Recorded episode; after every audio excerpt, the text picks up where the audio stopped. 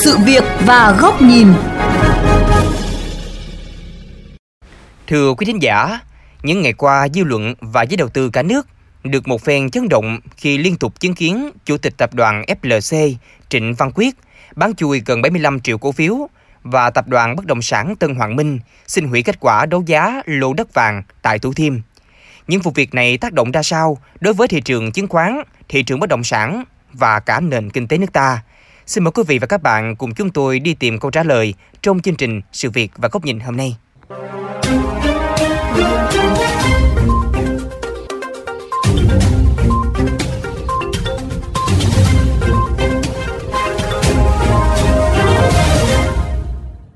Dù đã hơn một tuần trôi qua, nhưng những gì diễn ra ở Sở Giao dịch Chứng khoán Thành phố Hồ Chí Minh vẫn khiến anh Lê Hoàng Tùng ngỡ ngàng. Anh Tùng và nhiều nhà đầu tư chứng khoán khác vừa mua vào một lượng lớn cổ phiếu FLC, cùng một vài mã cổ phiếu cùng họ như ROS, HAI, AMD,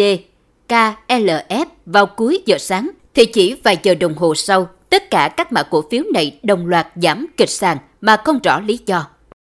thì sau khi sàn trở lại bình thường thì thấy các cổ phiếu quy index thì đã giảm sàn đồng loạt. Chúng tôi khá là bức xúc tại vì nó không hiểu tại sao lại một số lượng cổ phiếu lớn và bán như thế mà lại không không có một cái thông báo bất kỳ một cái thông báo gì cả. Phiên giao dịch ngày 10 tháng 1 năm 2022 vừa qua được xem là phiên kỷ lục trong lịch sử giao dịch của cổ phiếu FLC khi ghi nhận gần 135 cổ phiếu được khớp lệnh, tương đương gần 20% tổng số cổ phiếu được lưu hành và chiếm gần 10% thanh toán trên sàn của HOSE. Tuy nhiên, điều đáng nói là 74,8 triệu cổ phiếu trong số đó lại được ông Trịnh Văn Quyết, Chủ tịch tập đoàn FLC tiến hành bán chui, thu lợi bất chính. Ông Huỳnh Anh Tuấn, Tổng Giám đốc Công ty Chứng khoán Ngân hàng Đông Á nhận định. Lần này thì quy mô bán nó còn lớn hơn cả cái lần trước nữa và giờ điều đó nó sẽ gây ra một sự xáo trộn đối với hàng loạt các cái nhà đầu tư đặc biệt làm cho thị trường chứng khoán Việt Nam trở thành một vết nhơ vào một cái thời điểm mà chúng ta đang ở cái bước ngoặt chuyển đổi. Ông Nguyễn Hoàng Hải, Chủ tịch Hiệp hội các nhà đầu tư tài chính cho rằng hành vi của ông Quyết không chỉ là đánh úp các nhà đầu tư mà còn là hành vi xem thường và qua mặt pháp luật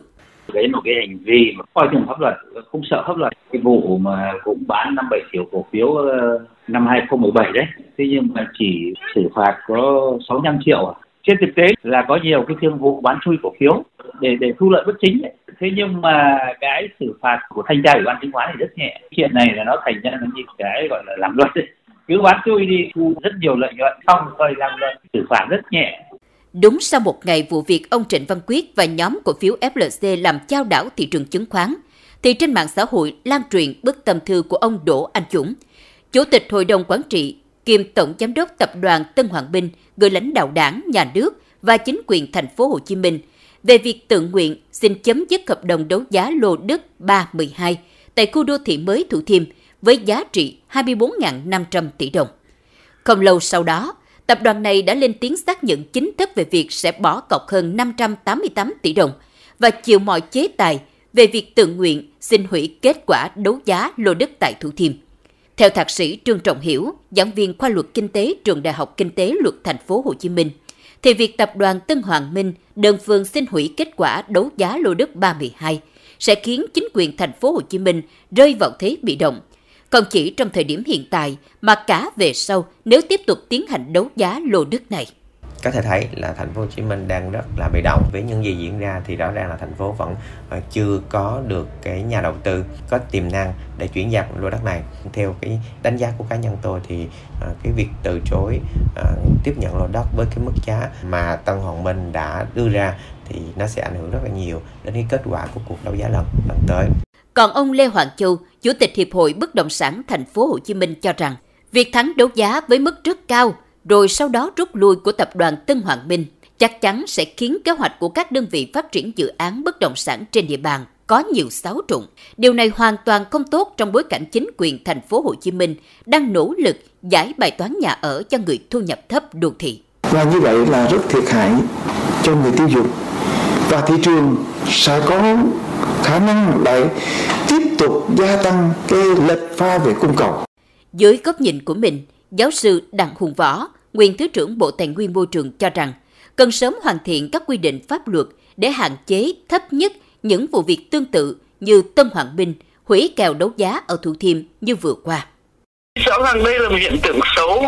và cũng là điều sơ hở của pháp luật để các hiện tượng xấu có thể xảy ra trong những cái rất quan trọng về mặt tài chính đất đai. Thì ai chúng là người đó phải phải trả tiền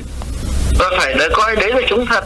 Chứ còn chúng xong đó hai, ba tuần sau thì lại xin rút, thì lại như là trò chơi, thì là chuyện không phải. Một cái nền kinh tế phát triển không thể có những chuyện đùa bỡn như thế được.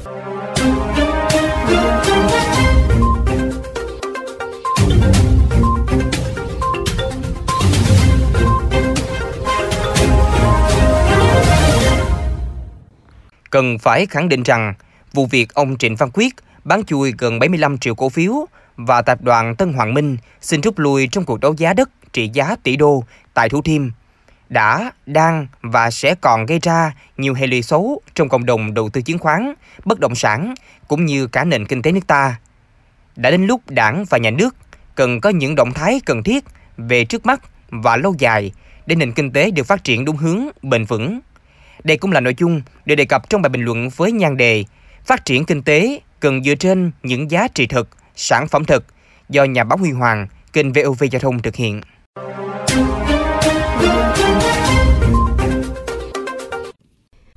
Thưa quý vị và các bạn, những ngày qua, thị trường chứng khoán nước ta cũng có vài phiên khởi sắc, song nhìn chung thì sắc đỏ vẫn chiếm thế chủ đạo trên các bảng điện tử. Điều này cho thấy tình hình giao dịch vẫn còn rất ảm đạm sau cú sốc mang tên FLC vào ngày 10 tháng 1 vừa qua –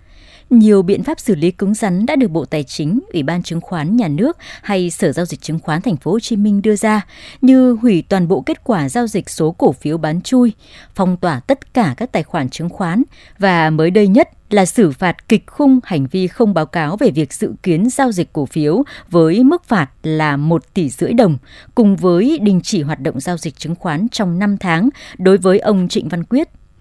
nhưng chừng đó là chưa đủ để xoa dịu dư luận hay giúp cho thị trường chứng khoán trở lại trạng thái khởi sắc trước đó. Còn với thị trường bất động sản, những cơn sóng ngầm mới thực sự bắt đầu sau hiệu ứng bỏ cọc hủy kết quả đấu giá lô đất tỷ đô của tập đoàn Tân Hoàng Minh. Không thể phủ nhận rằng thị trường chứng khoán cùng với thị trường bất động sản đã và đang đóng góp rất lớn cho nền kinh tế nước ta trong hơn 20 năm qua, Đặc biệt là trong bối cảnh cả nước chịu ảnh hưởng nặng nề từ đại dịch COVID-19, thì thị trường chứng khoán và thị trường bất động sản không khác gì trụ đỡ chính của cả nền kinh tế.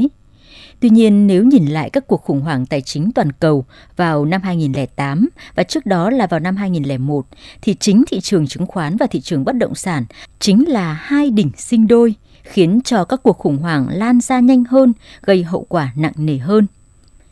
Sẽ là quá sớm nếu khẳng định sự cố FLC trên sàn HOSE ngày 10 tháng 1 vừa qua hay câu chuyện quay xe chấm dứt hợp đồng đấu giá đất Thủ Thiêm sau đó một ngày là những quân domino đầu tiên trong chuỗi suy thoái kinh tế của nước ta thời kỳ hậu đại dịch COVID-19 nhưng sẽ không là quá lời khi cho rằng đây chính là những cục máu đông điển hình của thị trường chứng khoán và thị trường bất động sản vốn tăng trưởng rất nóng trong thời gian vừa qua. Và việc cần làm trước mắt là làm thế nào để đánh tan những cục máu đông ấy để sớm đưa hai thị trường quan trọng này trở lại đúng quỹ đạo. Hơn hết là đề cao tối đa yếu tố minh bạch trong các giao dịch để đảm bảo quyền lợi cho các bên liên quan, qua đó duy trì sự ổn định chung cho thị trường và nền kinh tế. Về lâu dài, Đảng và Nhà nước cần có những sự điều chỉnh phù hợp trong định hướng phát triển kinh tế vĩ mô, giảm lệ thuộc vào thị trường chứng khoán và thị trường bất động sản, thay vào đó là tăng hàm lượng đầu tư vào các hoạt động sản xuất để tạo ra các sản phẩm vật chất cần đặt mục tiêu tham gia sâu hơn, rộng hơn vào các chuỗi cung ứng hàng hóa toàn cầu, qua đó tạo vị thế chủ động cho các doanh nghiệp nước nhà trên thị trường quốc tế. Nhiều bài học kinh nghiệm của các quốc gia phát triển đã chỉ ra rằng nền kinh tế chỉ có thể duy trì và phát triển bền vững khi tạo ra và làm chủ được những giá trị thật, sản phẩm thật cũng như hạn chế thấp nhất sự lệ thuộc vào các yếu tố mang tính bất động, kém an toàn.